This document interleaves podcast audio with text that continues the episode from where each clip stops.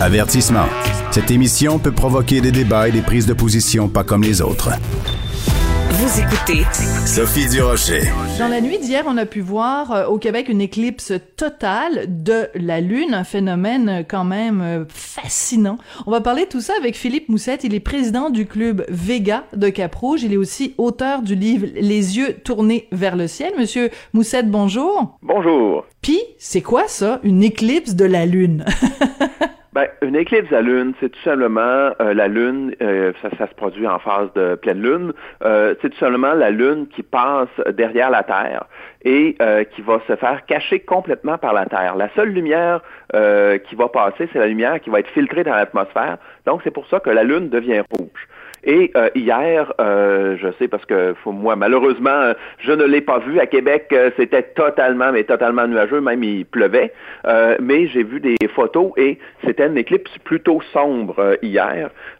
donc, pas beaucoup de particules dans l'atmosphère qui bloquaient là, effectivement là, la lumière. Donc, évidemment, c'était une éclipse plutôt sombre. Oui. Qu'est-ce qui fait qu'il y a des éclipses éclipses, pardon, qui sont euh, plus clairs ou plus sombres euh, que d'autres. Euh, comment c'est c'est quoi l'explication scientifique de ce phénomène-là? Ben, comme je vous ai expliqué, c'est les particules dans l'atmosphère. Dans le fond, quand évidemment on traverse beaucoup plus de particules, ben en fait ce que ça ce que ce que ça fait, c'est que ça rougit. plus.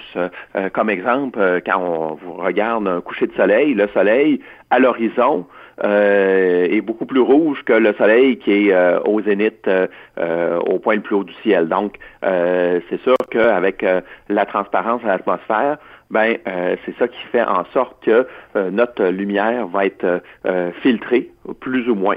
Euh, et euh, c'est ça qui va donner la teinte euh, plus rougeâtre là, de, de l'éclipse. Bon, alors elle n'a pas été particulièrement spectaculaire, donc celle d'hier. Vous nous disiez que vous, vous étiez déçu parce que de Québec où vous étiez, il y avait beaucoup de brume et de nuages et que donc elle n'était pas très... Oui, même, même il pleuvait.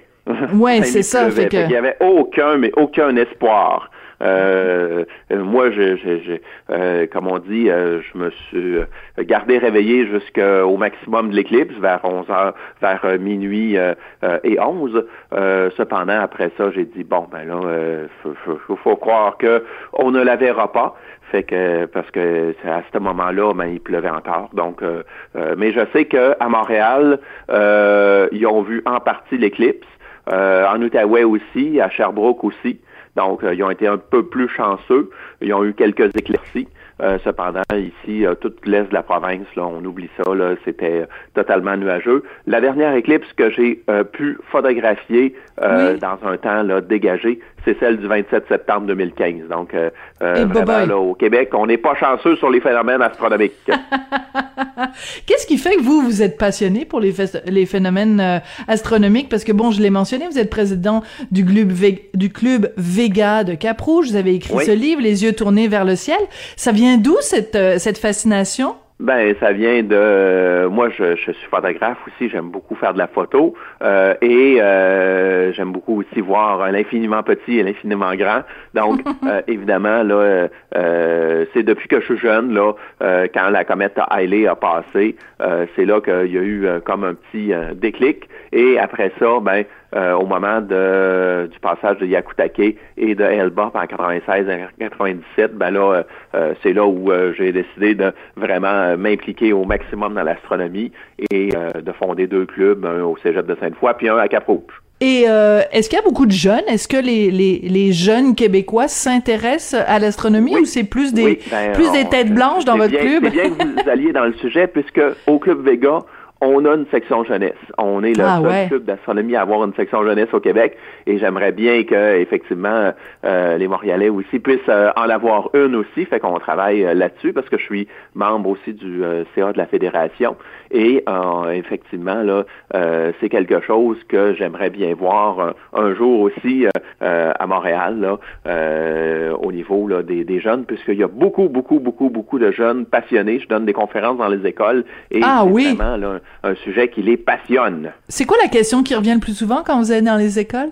Euh, il y a plusieurs questions. Euh, quand je parle des trous noirs, bien évidemment, c'est toujours euh, une question qui revient. quand je parle des, des, des, des, des, planètes, quand je parle aussi de euh, de, de l'univers, ben là, évidemment, euh, il y a plusieurs euh, jeunes qui se, qui se posent la question est-ce qu'on est seul, comme on dit? Donc ça, c'est des questions qui reviennent régulièrement. Alors maintenant, on n'est même plus dans l'univers, on est dans le métavers et dans les multivers. Là, on est vraiment rendu.